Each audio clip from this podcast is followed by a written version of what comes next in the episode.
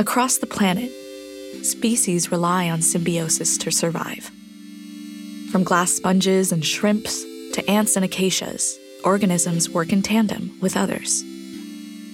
Hafaday and welcome to Inherited. We share the work of young audio storytellers, hoping to uplift a new generation of climate advocacy. I'm your season host, Shaylin Martos, and this is Season 3, Episode 5 Beyond the Anthropomass.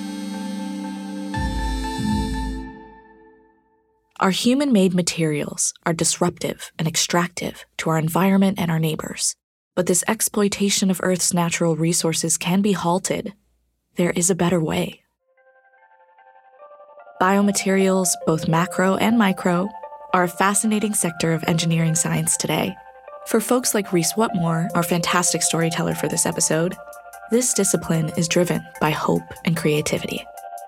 Reece takes us into the future, where a more equitable world lies in symbiosis between our environment and our technology. Here's Reece Whatmore with Beyond the Anthropomass.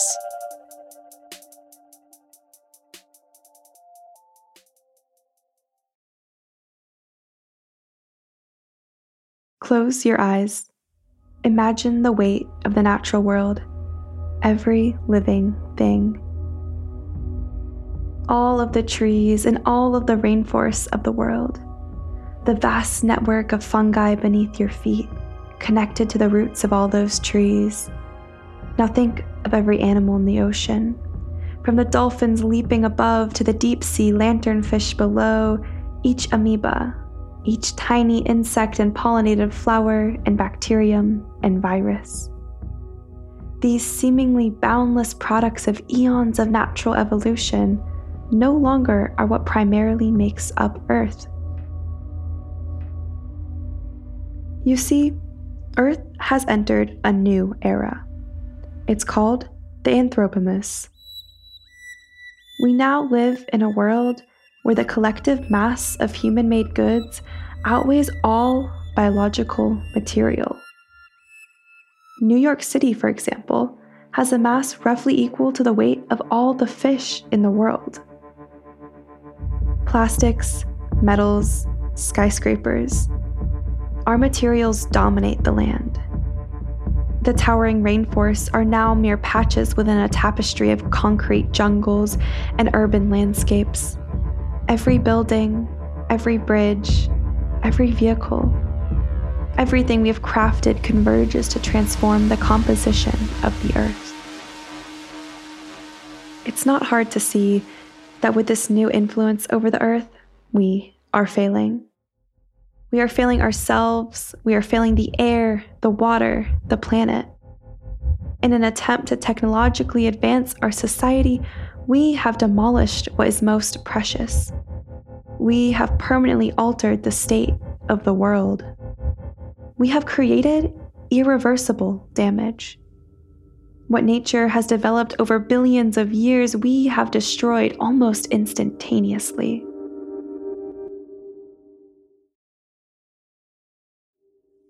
but I would like to propose an alternative world. A future where instead of dominating nature, we build in collaboration with it. The world we are about to enter is still our own, but one where human made materials no longer weigh it down. Our materials no longer divide between organic and synthetic, but instead merge in a space of symbiosis. In this world, we'll honor and work alongside the earth instead of exploiting and extracting its resources for our own gain. But keep in mind that in order for a truly innovative future to unfold, we'll need to halt our fantasies of infinite economic growth. Unfettered capitalism and consumerism can't coexist with a harmonious planet because they're systems that thrive on exploitation. So, as we go through this journey, I ask you to imagine a new model. One based not on huge companies selling us more things, but instead focusing on reciprocity with the earth and with each other.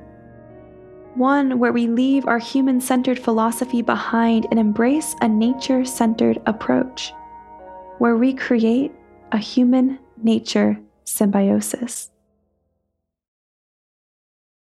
These innovations I'll introduce you to today are just the beginning of the fundamental changes we must make. Now, let's begin our journey. Biomaterial designers, scientists, and engineers, inventors of this harmonic future, will be our guides. Close your eyes and take a deep breath as together we dive into this future.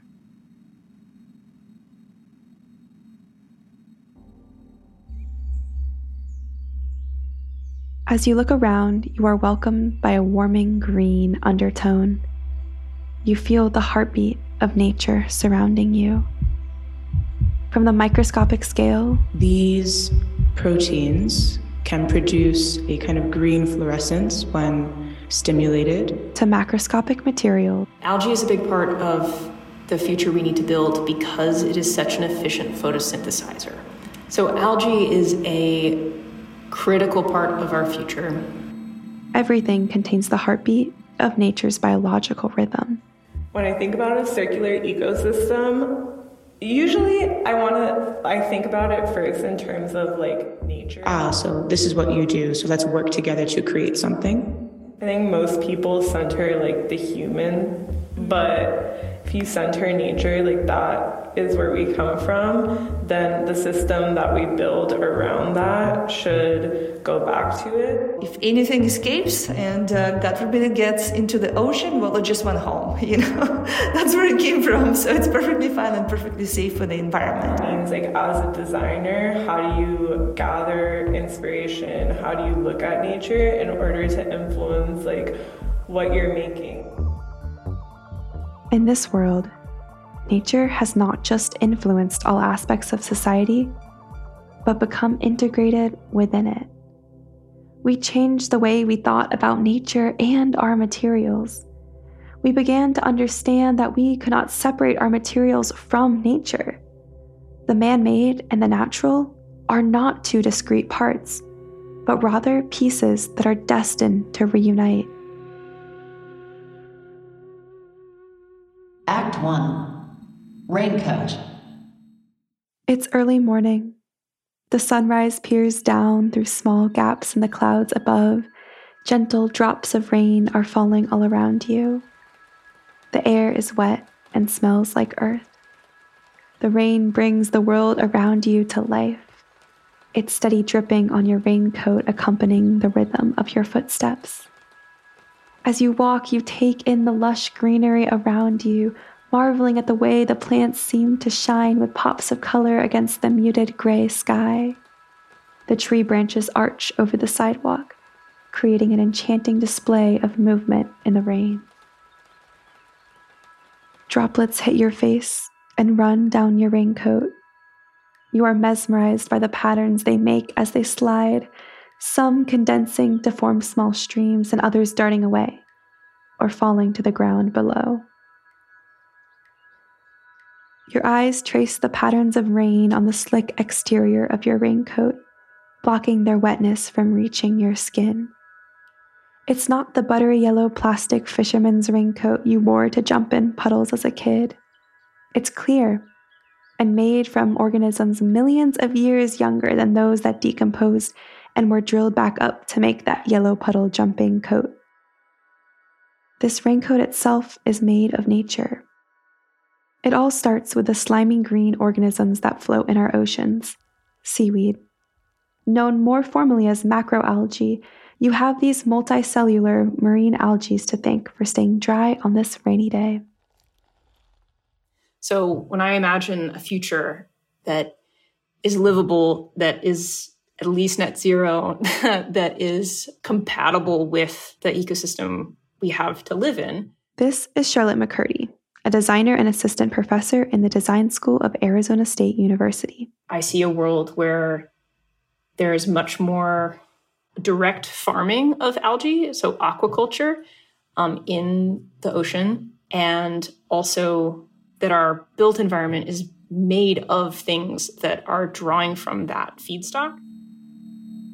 The original plastic materials, like that old butter yellow fisherman's raincoat of your past, were made from oil or methane gas that were refined into ethane and propane, which were then treated and processed until they became synthetic plastic. So I like to think about these synthetic petrochemical materials like plastics as ancient sunlight. So, what do I mean by that? How is that possible? That seems like a bit of a paradox to have an ancient ephemeral thing. Um, and the reason they're ancient sunlight is because they're made of fossil fuels, which are ancient organisms. In the case of petroleum, mostly algae. It's not dinosaur bones, sorry. So the process that brought you this piece of plastic started with ancient sunlight. So sunlight hit the surface of the earth, in the case of a petroleum based material, 90 million years ago. And that energy from that sunlight drove the photosynthesis of that little algae. So that little algae photosynthesis, CO2, uh, water, combining them into sugar molecules, the energy of the cell, but also the body of the cell. And these algae grew, expanded, built their little bodies out of ancient CO2 driven by the power of the ancient sun. This energy of that ancient sun is what is stored in the chemical potential energy of those molecular bonds. But this ancient sunlight is unsustainable. When it burns, it creates carbon dioxide emissions, which heat our planet. What happened for me when I started to think about these materials as being ancient sunlight, being made of ancient sunlight, being embodied forms of ancient sunlight, is that it begged the question what if we could make these things out of present tense sunlight? What if instead of taking the sunlight that hit the earth hundreds of millions of years ago, taking the algae that grew off of that power and that happened to get stored underground in just the right ways, what if instead we could take the sunlight that's hitting the surface of the earth right now, grow algae, sequester carbon, and make useful things out of the polymers, the biopolymers, the chemicals of that plant based, nature based sequestration. Our new materials are made from biological organisms, living things that are on our planet in this present moment. The biomaterial starts with algae, from which the structural biopolymer of the seaweed is extracted. A biopolymer is a large molecule from a biological source. Then, water is added and the solution is heated up just in the right way so that it will repolymerize. It forms crosslinks amongst itself and can then be casted into molds to form its final shape. The conditions of this process must be perfectly adjusted so as the water dries out of the material, a clear, consistent sheet is produced. This sheet of material can then be used to cut to size and sewn into a final product, just like the raincoat you are wearing right now. But the story of your jacket doesn't end there. This algae biomaterial is not just a passive material, but active in its creation. As it grows, it absorbs carbon dioxide from the atmosphere. By collaborating with nature in the process of creating this material, we are healing the planet. You search the horizon for your community's algae aquaculture farm. It is one of your favorite views. A land pocketed with deep, varying shades of green, each an algae pool blooming in the distance. The rhythmic movement of the algae under the weight of the falling raindrops reminds you of the intricate dance of life itself. You see the farmers offering up their care to the algae in return for the beautiful resources it provides. As they nurture the algae, ensuring optimal conditions for its growth, the algae reciprocates by absorbing carbon dioxide and releasing oxygen enriching the surrounding environment. In this moment, you pause to thank nature for this dynamic resource. For each cell of algae that has contributed to the raincoat you wear, the air you breathe, and the world you live in. Act 2 Cafe. The rain starts falling heavier, and you start walking faster. As you arrive upon your favorite morning spot, a worker owned cooperative cafe nestled in your neighborhood, a sense of anticipation fills the air. You step inside, immediately embraced by a comforting warmth and the smell of good food. The spirit of togetherness held within the walls of this cafe makes you feel at home. The hum of lively conversations intertwine with the soothing melodies of calming lo fi beats. Among the delightful symphony of sounds, you discern the rhythmic grinding of locally farmed espresso beans and the gentle whooshing of milk being steamed. These sounds are a testament to the craft and dedication of the baristas, who take pride in their work and reap the benefits of collective ownership, splitting the shop's profits equitably. Here, the spirit of community doesn't only include the people of your neighborhood, but the natural world as well. You've had some of your best ideas here in this cafe while talking to your friends or even with new people you've met. The smell of warm, comforting food wafts over, and your stomach growls. You look up at the brightly glowing screen displaying today's menu. It's full of pictures of freshly harvested produce, heirloom tomatoes and blueberries from the community garden, wild mushrooms sustainably grown, and bread from the nearby bakery. The chia seed pudding catches your eye. The screen shows a picture of the dish, topped with house made granola and blueberries, drizzled with local honey. But it's not the electricity we think of today that powers this menu. Hiding beneath the screen are thousands of specialized bacteria cells, each lighting up under electrical pulses to create this natural display. A natural or bio inspired material can have the, the level of performance that is required to fuel our electronics and the things that we use every day. That is Catherine Mandoa, a material scientist, researcher, and designer who studies innovative materials in the sustainable materials space. She follows the work of innovative companies such as Memotype. They've kind of created this process by which these fluorophores can be electrically stimulated outside of an organism. This process of creating fluorescence in different organisms, I mean, you can find it in fungi, you can find it in the sea, you can find it um, in plants, you can find it in, in insects. And so it's kind of all over the place. These proteins can produce a kind of green fluorescence when stimulated. This particular technology is largely due to the protein structure, and various proteins exist that can create these effects. The process of turning this natural fluorescence into a screen involves first extracting the genetic blueprint of the specific fluorescent molecule, and then genetically programming bacteria to use that gene.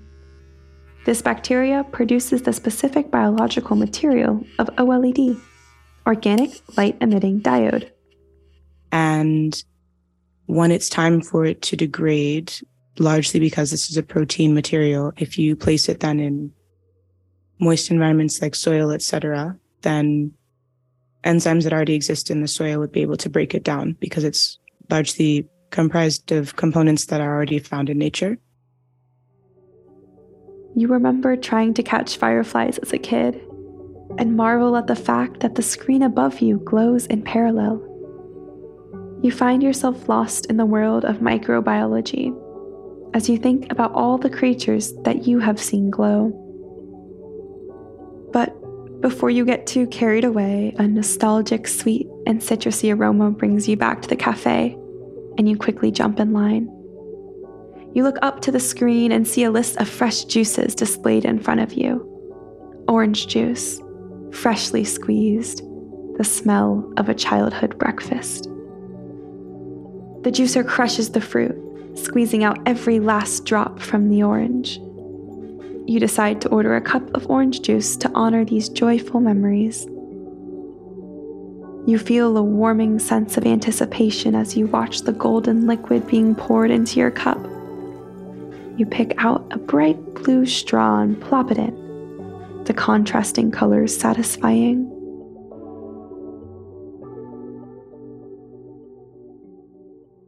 I'm Dr. Melissa Lott, and I'm the host of The Big Switch, a show about how to rebuild our energy systems from Columbia University's SIPA Center on Global Energy Policy.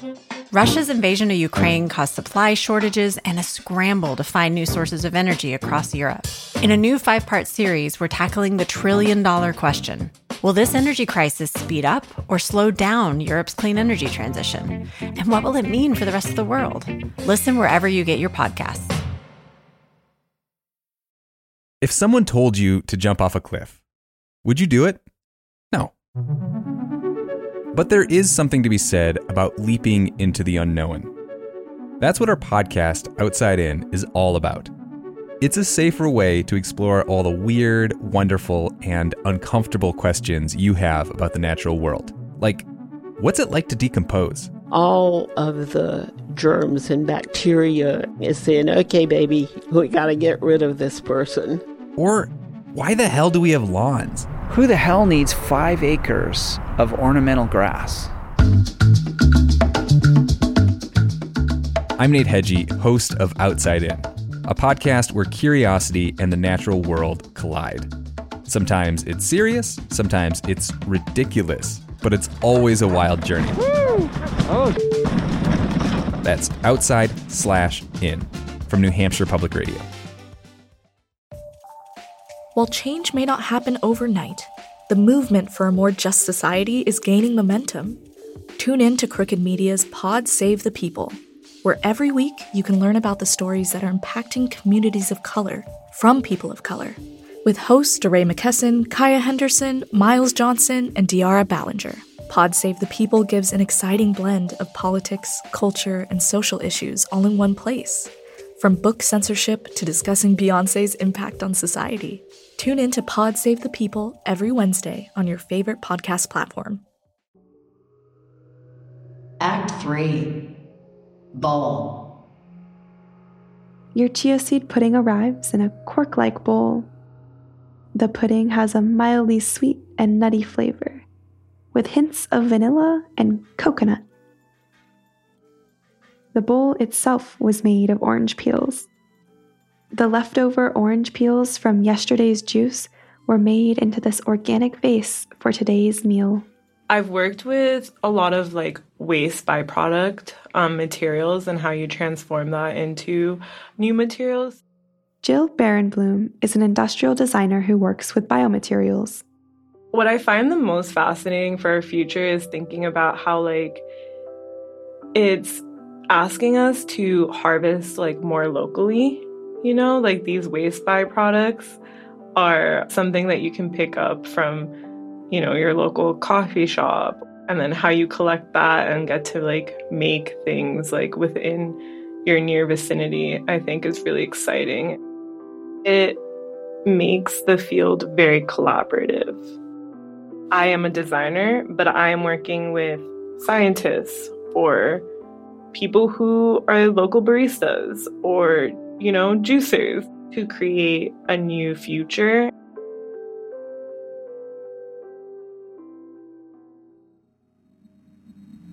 Act 4 Straw. As you take a sip of the orange juice, a burst of sweet and tangy flavor awakens your taste buds. And just like your raincoat, the bright blue straw you sip out of comes from algae. But with different processing comes a different product. Algae is a source of blue carbon, carbon stored in aquatic environments. Seaweed is known to be this amazing material, this amazing gift from the ocean, where it grows on its own, doesn't need much attention, does not require valuable agricultural resources like fresh water, fertilizers, you know, fully self sufficient.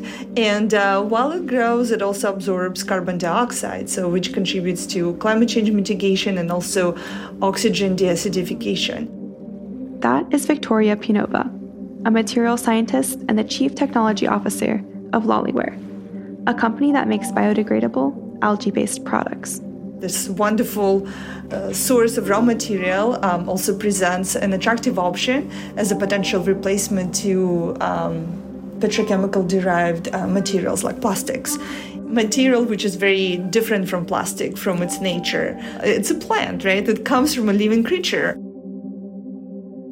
So our material does not last for decades, it lasts for hours. It could be safely composted in um, home composting environment and it degrades within 50 days, or it can be industrially composted and it degrades significantly faster. And again, if you know it escapes, if it's not composted, well, it will degrade on its own. It's essentially food for bacteria and fungus and uh, some other smaller organisms. So there's definitely no harm there.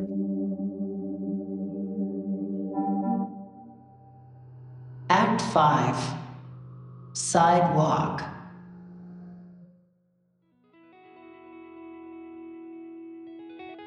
Feeling refreshed and energized after your time at the cafe, you step outside. The rain has made the streets glisten, creating a mirror of the city on the ground. You lose yourself in its reflection, almost tripping on a crack in the sidewalk.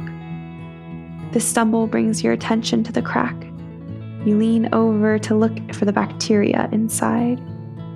You see the outline of the growing bacterium and feel a deep sense of appreciation for the tiny organisms. Their progress will be almost imperceptible, but you know that next time you return, the crack will be smaller. Until it is fully repaired, the surface of the cement smooth as ever.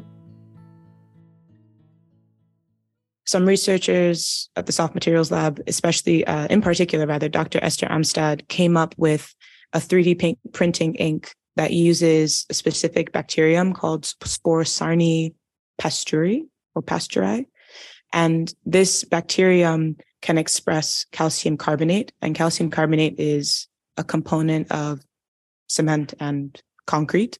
This is Catherine Mandoa again. You know, if we could use some of these calcium carbonate expressing bacteria in things like cement blocks or in reinforced concrete to kind of promote self healing behavior in buildings, we could address that as if we allowed bacteria that produce some of these mineral components to reside in those in those structures so that when cracks do form, they can express um, the necessary minerals to keep things going.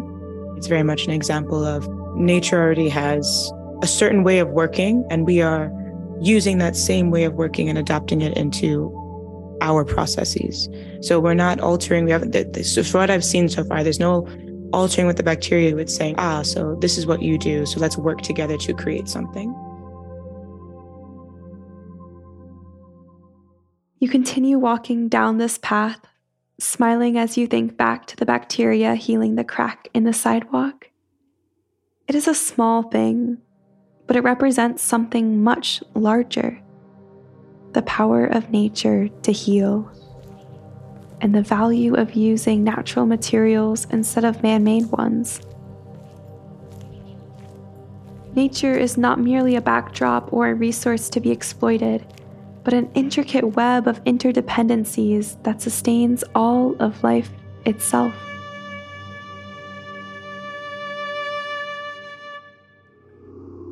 Act Garden. The concrete path transitions into a mulch covered walkway as you arrive at your final destination the community garden. It's the place where you grow your food and compost your leftovers. But it is more than that. It is your way of giving back to nature. You ponder on how you can give back to the earth for all that it gives how can you enter into reciprocity? Along with the spiritual gift of gratitude that you offer to all of the natural world around you, you find that tending to this garden is your way of giving back. You care for this soil. You add compost to enrich the nutrients and plant cover to protect it. You provide mulch or water when needed and your compassion has aided in the creation of this rich humus. This humus that is the embodiment of the symbiotic relationship between humanity and nature. And as you take a deep breath, the smell of the soil stimulates the release of oxytocin, the same hormone that bonds a mother and child. The earthy symphony fills your body. It is full of the essence of minerals, decomposing matter, and an abundance of microorganisms. Here you sit in the soil. You are held by the earth. You are one with nature. With your hands stained by the soil, you ponder upon what you can give back to nurture the very planet that sustains you. It is your job to discover what you can give. Everyone finds their own way to give back, to say thank you.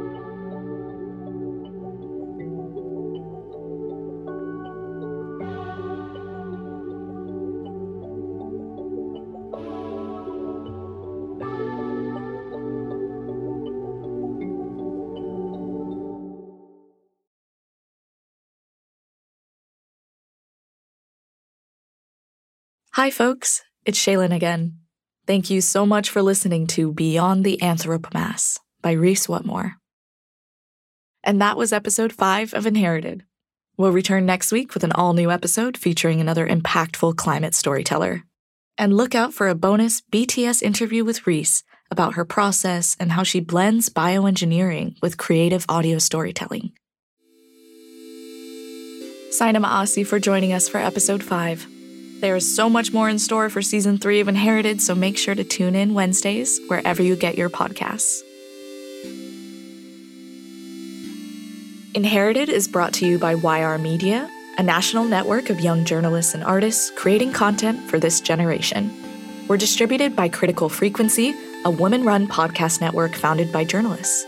I'm Shaylin Martos, your season 3 host and producer. The co creators and senior producers of Inherited are Georgia Wright and Jules Bradley. Our audio engineer is James Riley, and our audio engineering fellow is Christian Romo. Dominique French and Nige Turner provided production support, and our intern is Esther Omalola. Our executive producer is Amy Westervelt from Critical Frequency. YR's director of podcasting is Sam Chu, and our senior director of podcasting and partnerships is Rebecca Martin. Original music for this episode created by these young musicians at YR Media Christian Romo, Anders Knudstad, Noah Holt, Jacob Armenta, Chaz Whitley, Michael Diaz, Sean Luciano Galarza, and Jay Mahia Cuenza. Music direction by Oliver Cuya Rodriguez and Maya Drexler. Other music licensed from APM Music. Art for this episode created by YR's Marjorie Massacat. Art direction by Brigado Bautista. Michelle Rivera is our web designer. Project management from Eli Arberton. YR's creative director is Pedro Vega Jr. Special thanks to Maggie Taylor, Jasmine Burton, Siobhan Graham, Danielle Conley, and Kyra Kyles. Reece would also like to thank her friends and family for their constant support and encouragement. Please throw us a rating or maybe even a review on the Apple Podcast app. It goes a long way towards getting these stories out there. You can also follow us on Instagram and Twitter at InheritedPod. If you want to learn more about our show and this season's cohort of storytellers, head to our website at yr.media slash inherited. Sign up Aussie for listening and see you next Wednesday.